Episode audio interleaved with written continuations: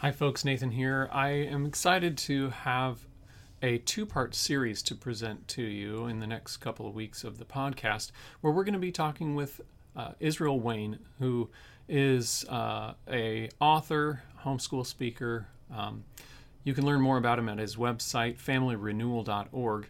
Uh, some of the books he has written uh, include Education Does God Have an Opinion and Answers for Homeschooling. So I would encourage you to check out those resources, but uh, also, um, I hope you are encouraged and blessed by this two part series with Israel on our podcast.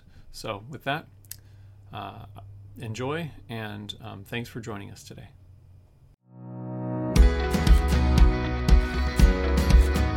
Welcome to the Front Line with FPM, where we talk about California politics, homeschool freedom, parental rights, and the family. I'm your host, Nathan Pierce, and thanks for joining us today. Let's jump right in and see what's going on here on the front line.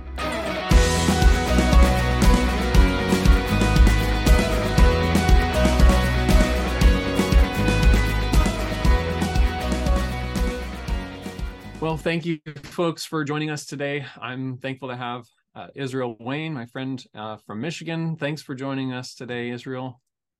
Thank you, Nathan. It's great to be here. I want to go into some of the attacks on homeschooling over the last, really the last few months and and weeks, um, particularly as to how I wanted to start with they how they are going after uh, homeschooling and and some of the ways that it's considered to be uh, unregulated in in your state, particularly. Um, some of the articles that we've seen um, tie sort of California to Michigan, which is why I thought of you, particularly how you were interviewed um, by Washington Post, uh, particularly, um, and some others, um, because of how some of the articles being written about homeschooling have sort of pointed towards some ideas about legislation or additional regulation. Um, so, how is that kind of prompted things in in your neck of the woods and and what's sort of the status of that at this point? Well i think we have to step back a little bit and acknowledge that there has been a campaign against homeschooling from its beginning and it's had different reiterations. I remember i believe it was in the 1990s there was a push by cbs television. They had come out with I think an episode of Law and Order that I, am probably getting some of my facts messed up, but there was a maybe Law and Order was a different network, but there was a Law and Order episode where uh, they had um, some some homeschoolers that were abusing their kids, and they did a, a uh, whole feature called the dark side of homeschooling that was pushing an abuse narrative that homeschoolers are child abusers, and we've seen it pop up here and there uh, in different times and places. There was a another situation I think was in the the 2000s perhaps, or maybe maybe even in the 2000 early 2010s, um, where there was uh, uh, some homeschool authors who had written a child training book, and there were four homeschooling families that were in court. Um, that they were accusing of of uh, beating their children to death, which I think happened, but they were saying that this was um, them following the teachings of this these homeschooling leaders. Uh, so that was national news story. And then we had a situation here in Michigan in 2015 in Detroit. There was a mother uh, who had um, killed her two children, had put them in the freezer, and there for I think a year or so before anybody found out that they were dead. Uh, that certainly um, created a, a, national stir uh, related to homeschooling. Uh, the news media, uh, you know, was all over that, calling for regulations. We had a bill that was introduced at that time in Michigan by a Democratic legislator named Stephanie Chang, um, calling for regulations in, in, Michigan. In California, you had the Turpin family case, right. Uh, which the media nationally dubbed the House of Horrors story. And so, you know, there's been a lot leading up to this. I think that um, to to kind of be, you know, act like this is a, a, brand new thing on the the horizon would be wrong. The media has been building a narrative for quite some time. In September, Amazon put out a documentary series that I've been told was the most watched documentary in the history of Amazon Prime. Mm. It was, uh, I think, called Shiny Happy People. Mm-hmm.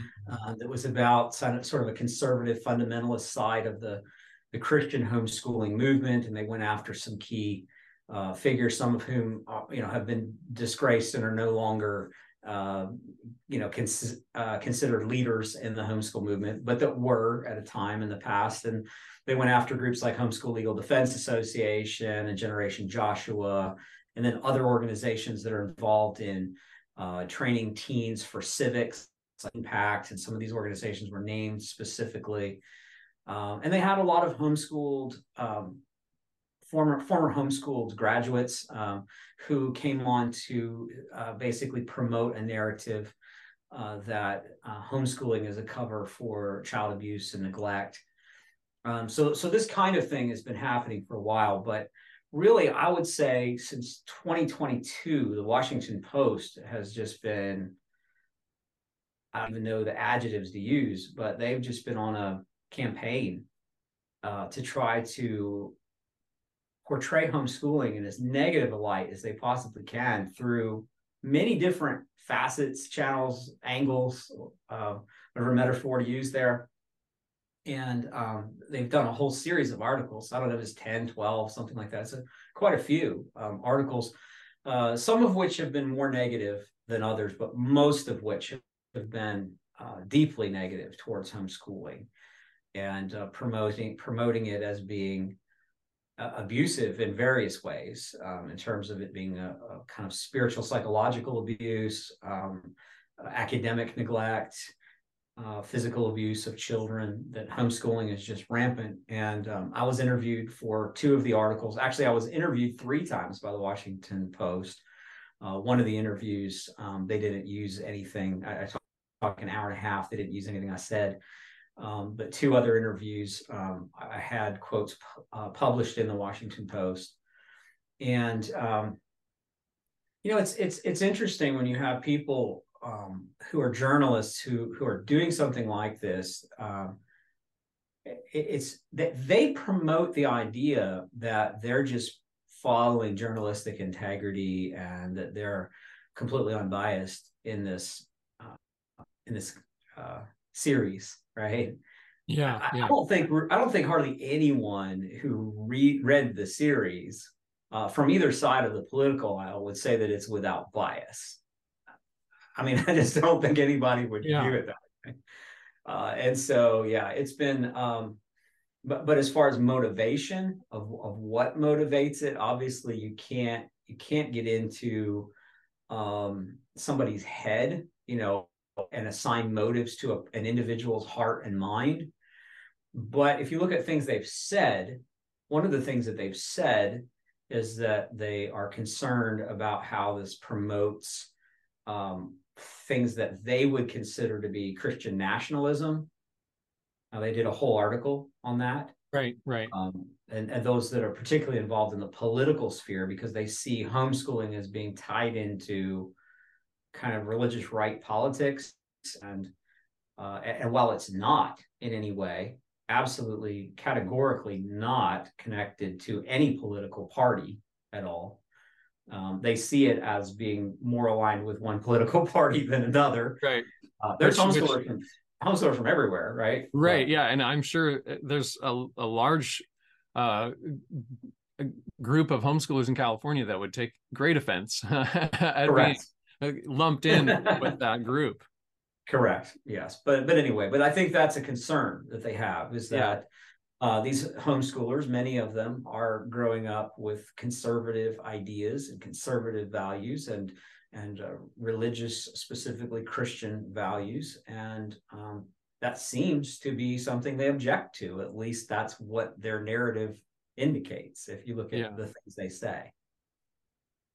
Yeah, and it seems like um, uh, like you said, some are a little bit stronger. Some of these articles are stronger than others. Some of them are really intense. Um, mm-hmm. Um, they're, you know, the, the article, well, let's just talk about it. The article from a few days ago, um, talking about Dr. Brian Ray. um, who you and I both know and have for for some time. Um, there's some attacks there that are uh, pretty pretty ugly from the way I look at it. I think anybody looking at that would kind of be surprised at, to the extent to which they would attack him, especially um, people that that know him. But there's some attacks. There there's kind of a there's several different angles in even that article that's just focused on on Dr. Ray and his um his his academic presentations, his his journal, his studies that he's done over the years. Um, he's presented a lot over the years that weren't studies that he did; they were studies other people did. But he has a journal that happens to publish um, other people's studies. Um, how? I mean, let me ask you about fairness in that article. I mean, as far as just looking at the academic aspects of it, um, what are your thoughts on on that? Well, there's there's obviously two ways that they attacked uh, Dr. Brian Ray in that article. Uh, the one was professionally, and the other was personally. Mm-hmm. And from my viewpoint, I understand if you're just trying to create a case against someone, that the ad hominem to the man argument uh, can be compelling in the public sphere. But from a professionalism standpoint, they actually found one of his children to say negative things about him personally, uh, about um, how they perceived him as a parent, and, and that, that's just dirty. I mean, that's just low. Um, yeah. To to res- resort to that, most um, most media, major media sources would not do that even with a political candidate. Um, I mean, you, you, look at how the liberal media, in particular, has disassociated um, Joe Biden and Hunter Biden, for example, right? Sure. You know, yeah. they, they've not sought to try to exploit uh, what could be, you know, perhaps a painful r- relational context. Um, they've, they've, you know, maintained, I think, an approach that we will deal with the president on his own merits um, and look at his policies. And so I think if they were going to attack Dr. Ray's uh, academic research and question it and call it into question as as far as validity, um, I, I, would say journalistically, you know, that's that's fair game. I think a newspaper has a right to uh, do investigative journalism if they believe that someone is publishing research that's academically flawed. Sure. But yeah. this particular article was not of that nature. This was a let's just grab any kind of bit of negative information that we possibly can and throw it all into a soup in a big anti Dr. Brian Ray article. Uh, right. I found it very offensive. I, I, did not find it to be professional. Uh, absolutely was not unbiased journalism in any way, shape, or form. And and if again, if you want to be fair, I mean, I'm I'm actually friends with one of Dr. Ray's oldest children. I, I've known Dr. Ray for many years.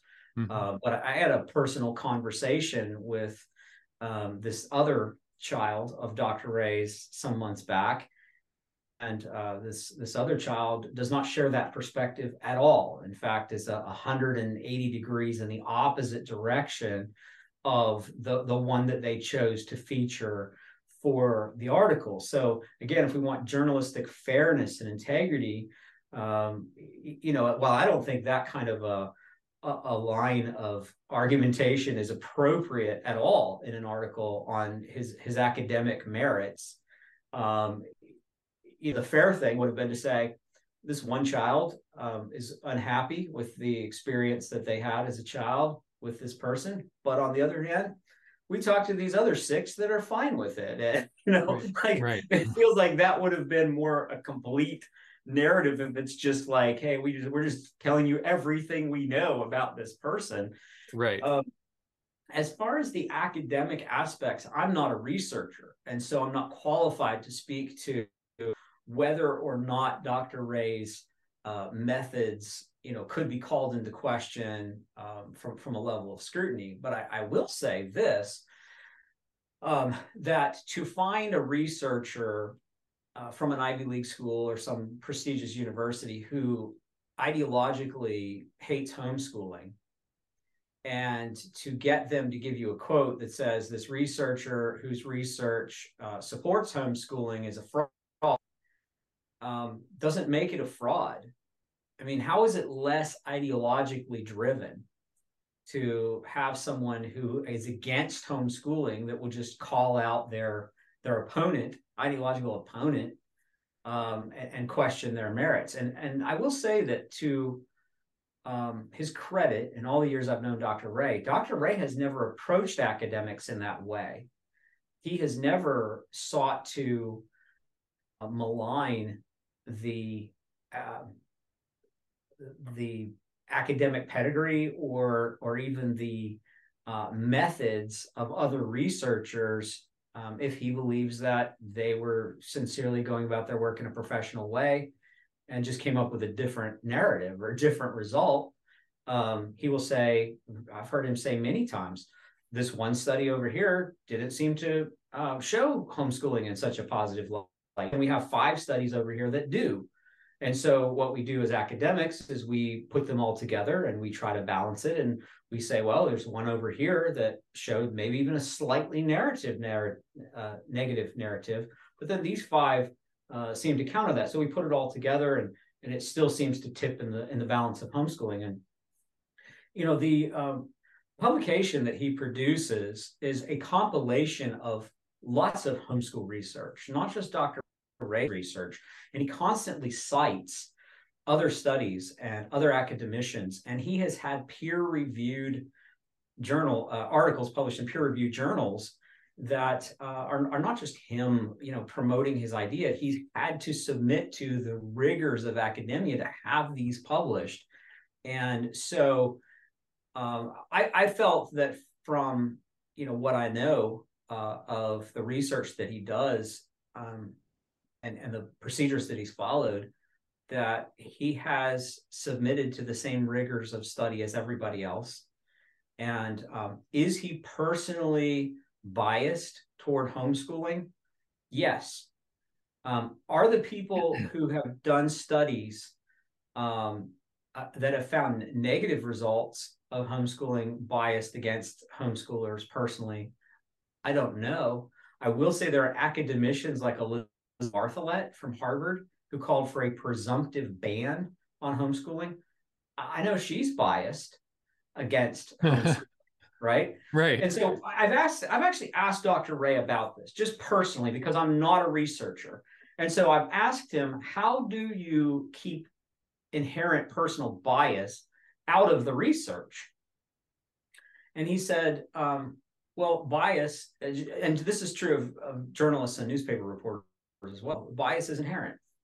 Right. Everybody has bias. Everybody has a perspective. Everybody has, you know, this whole idea of modernity that people don't have a perspective or they don't have any a priori assumptions is categorically false. Um, but you have to be willing to submit to um, the data. And Dr. Ray has always done that. And I've worked with him um, not as a professional, but uh, as a layperson on a number of projects uh, over the year participated in a conference called the Gen 2 conference that was based on a, a publication he did called the Gen 2 survey. Uh, I think that was like back in maybe 2012. Uh, was actually you know communication with him a lot uh, for a study he did called homeschooling grows up which i think was 2009 mm-hmm. and in all of these uh, studies he has never hidden information that would be negative towards homeschooling right um, if it's there he puts it in the research he publishes it. He he shows um, that you know, given these particular conditions, this actually can have an adverse effect on a homeschooling outcome. And so uh, I, I, think the fact that he's had to submit to the same rigors as everybody else, he's gone through the peer review process. Um, he has worked with multiple scholars from lots of different backgrounds, not just those who are homeschoolers. Um, I, I, I trust his research. I done a fabulous job, and uh, and his research correlates to the research that has been done on homeschooling by lots of other professionals. The, the vast majority of research compiled about homeschooling has been overwhelmingly positive. the few reports that have shown negative trends or have been somewhat somewhat negative um, are very few and so in the mix of all of that with all of these other researchers who didn't get called out you know who didn't get right. attacked and didn't right. have their credentials questioned um, his is right in the middle with all of the rest of them mm-hmm. and so so if he's using some sort of unethical approach to his research he still landed right where everybody else did for the most part right and so it just doesn't the arguments don't make sense to me again as a layperson um, it doesn't make sense to me how they're calling his research less than stellar. I, I don't follow. I even reading the article, I just I saw that they didn't like him. That's what yeah. I saw. Yeah. Um, I, I didn't see arguments that were compelling to me. Right. And he's like you said, he's not alone. Um, I just counted on uh, the the masthead for his journal, the homeschool researcher, and there's 11 other PhDs besides him that are mm-hmm. weighing in and reviewing these these studies that they publish. And mm-hmm. and so it's not like uh, dr ray is some sort of just lone lone wolf out there lone person just doing his own thing. He's not yes. um he's not doing this by himself. He's got other people looking over what he's doing. Plus like you said there's other studies out there that have mm-hmm. kind of landed in the same place that are not they're not working for Dr. Ray. They're people outside. We're talking other people yes. from other organizations. People so, who have no personal connection to homeschooling whatsoever. Um, yeah. And they've done studies. Um, I remember one of the first studies that ever came out about homeschooling was in the late 1980s uh, by a guy, if I'm remembering my, my history right, but named Dr. Gary Knowles um, out of the University of Michigan.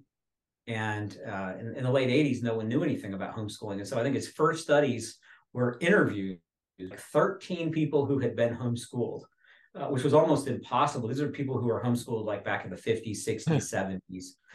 And uh, it was mostly anecdotal because you just didn't have a thousand right. people that you could, you know, you could survey.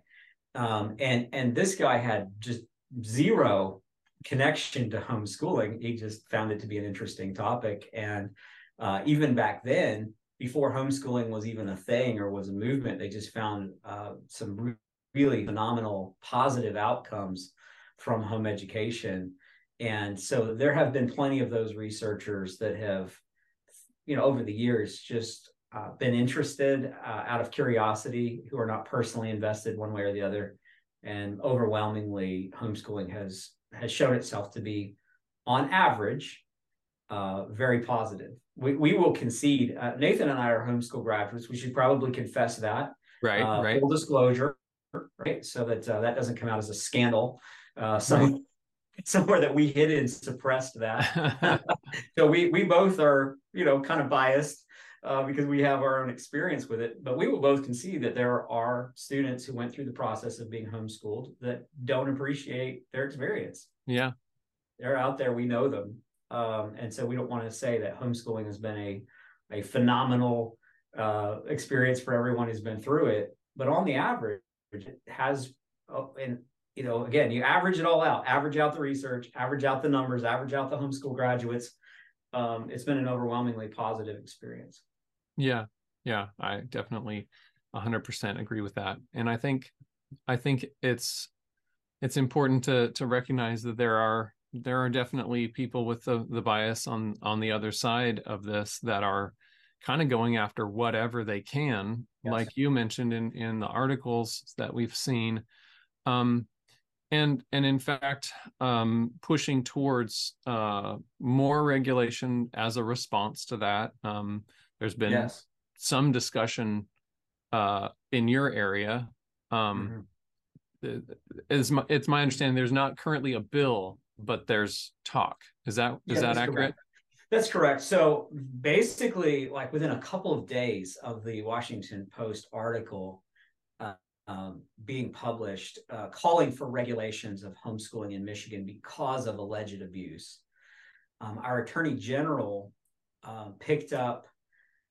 Uh, so she issued a press release saying she was going to go after two families who were part of the foster care system and had adopted children out of foster care, and she's accusing them of some really uh, egregious abuse.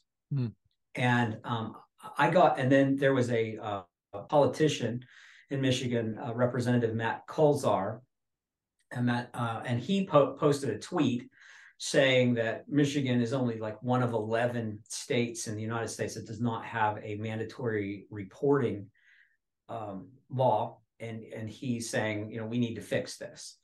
Um, I'm not quoting him directly, but that was the the gist of his tweet. And then uh, Attorney General Dana Nessel in Michigan came out with a statement as well, uh, saying homeschoolers who are hiding behind abuse and you know that needs to be fixed or there are people who are abusers who are hiding behind the homeschool laws i'm sorry i think that's how she put it sure. and so um, I, ironically um, just uh, within a couple of days of that i got a call from a reporter at the washington post who asked me do you have any ideas why there could be an intro, uh, a suggestion of an introduction of new legislation in Michigan at this time. oh my goodness. Wow. And, I, and so well, I said, yes, I said, well, it's, it's really interesting and ironic you would ask that question because me personally, I think a lot of it has to do with a very significant article on this very topic that just was published in the Washington Post. and so, um, yeah. and so, you know, um, uh, it, it, you know, I'm not I'm not going to say it was gloating, it, but you know, it was it was interesting timing um, on the part of uh, of the post to to to wonder about the correlation, um, and so there there is, I think. Um, a sense in which when stories like that publish they they pull on a lot of heartstrings and they also uh, motivate a lot of politicians who feel like okay i could capitalize on this and I could win a lot of favor with my constituents if I show myself as being anti child abuse. Um, I, I, want to comment, and I understand it's just a Michigan issue, but I just want to comment on a, a couple of things related to the prosecution of these two families. Yeah. Because um, I, I, started to wonder, I did some research into it because I started to wonder, how is this even a homeschool story? Because in Michigan, legally, you can't homeschool foster children. Okay. So, you know, why is this being a call for regulation of all homeschoolers in Michigan if foster children. Found out that at least one of the families um, had adopted some children out of the foster care system and had homeschooled the adopted children after they were adopted. Um, but as I got looking into it farther, I, I was very surprised to find out that in May of this year, both of these families had been investigated, um, and there's a connection between the two. They they know each other and and uh, ha- have mm. a connection, which I'll try to explain in a minute. Um, but they had been investigated, and all charges against both families were dropped in May of 2023 by the state of Michigan for lack of evidence. And, and so the families have been essentially cleared by the state of Michigan since May. Now, in early December, uh, that has been picked back up personally by the attorney general who's going after both families. And to our knowledge, there hasn't been any new information. Uh, there's, I mean, there's no new cases. There's no new, you know, nothing has happened in that interim. And yeah. so apparently she is trying to, um, to, to pick up and, and go after them again after something that the state of Michigan already investigated and dropped. Right. Both families saying that there's not. It's also interesting that um, one of the older daughters of the Flore family um, has gone very public or is trying to go public and to, to give a, an opposing narrative saying, I grew up in the family and these allegations are false. Uh, I was not abused. And uh, she's trying to get her voice into the media to be able to say, these are not true charges. And uh, she has given some reasons why she that this is more politically motivated, uh, that, and in some cases, perhaps even personally motivated than um, it being actual cases of abuse. Um, uh, one thing that I have argued with um, the media, you know, with the media related to this investigation, is uh, one of the fathers, uh, Mr. Brown, actually worked for the Department of Health and Human Services and was by occupation a Child Protective Services investigator. So Mr. Koleszar, uh, our representative who is calling for regulations, is saying that homeschool that Michigan's lacks homeschool laws that do not require mandatory annual notification or registration uh, have allowed situations like this to go on uh, where child abuse is happening because they don't have the ability to investigate these lost children because they're missing and they don't know where they are. There's nothing about that that makes a, any sense at all in relationship to these two families because when you're in the foster care system, you're deeply connected to CPS. Right. You know and where they are. The fathers is employed by CPS. So it, it feels like this is far more personal than factual. Uh, yeah. These are not n- unknown quotients. And as uh, the, the daughter for the Flores family has pointed out, um, these children spent most of their lives in traditional schools, uh, including public schools that uh, they're not unknown to the system. They're very known, extremely known to the system. Um, and in fact, I'll just throw this out there too. Uh, our Attorney General Dana Nessel is uh, is very publicly. I mean, if you go to her Twitter page, you, you will see it on her bio. She's mm-hmm. very publicly lesbian. And the agency through which these two families adopted in Michigan uh, is a Catholic adoption agency named St. Vincent's, mm-hmm. and they do not allow LGBTQ families to adopt through their agency. And Attorney General Nessel had previously tried to prosecute St. Vincent's to force them to accept LGBTQ adoptions. And this daughter from the Flore family, who is married to a son from the Brown family, that's the connection, she became a very vocal public face of opposition to this prosecution against St. Vincent's.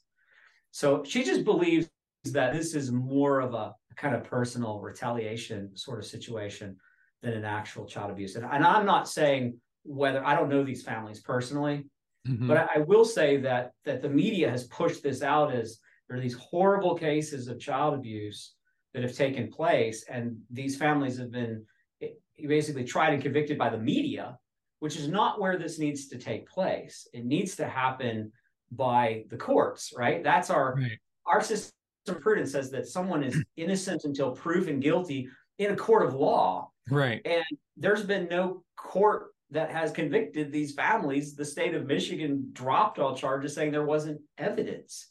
So yeah. anyway, there's some really nefarious uh situ you know conditions related to even the premise uh of, of why we have to go after these families. But but two things. Number one, these were not lost children. They're very known to the system let's say, worst case scenario, that there was child abuse in these families, this mandatory registration obviously did not keep them safe.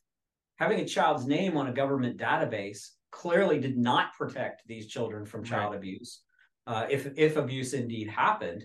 And so we we believe that again, there's nothing about having a mandatory registration that will produce ch- uh, prevent child abuse. Right. Another argument I used with the Post is they ran an article about a child who was raised uh, part of his life in Michigan, moved to California, mm-hmm. who was killed by his stepmother in California. And uh, they conceded in the article that they were not real homeschoolers. They said that in the article. Mm-hmm. The mother was not actually homeschooling, but she was right. she's keeping them home, you know, and telling people she was homeschooling and he's saying we wouldn't it be worth mandatory regulation or registration of all homeschoolers in michigan if it saved one life? You know what if it saved the life of this one child?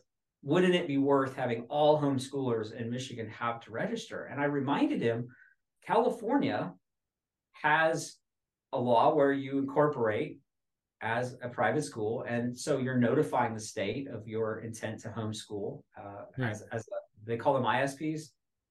Uh, a, a, private school. It's it's a private school, or or you can join a an ISP or P, or a PSP as a as a member of a larger group. Yeah, yeah. Yes, but but there's there's a sense in which you you register right uh, in California, and I, I reminded him of the Turpin case, which he was not familiar with, surprisingly.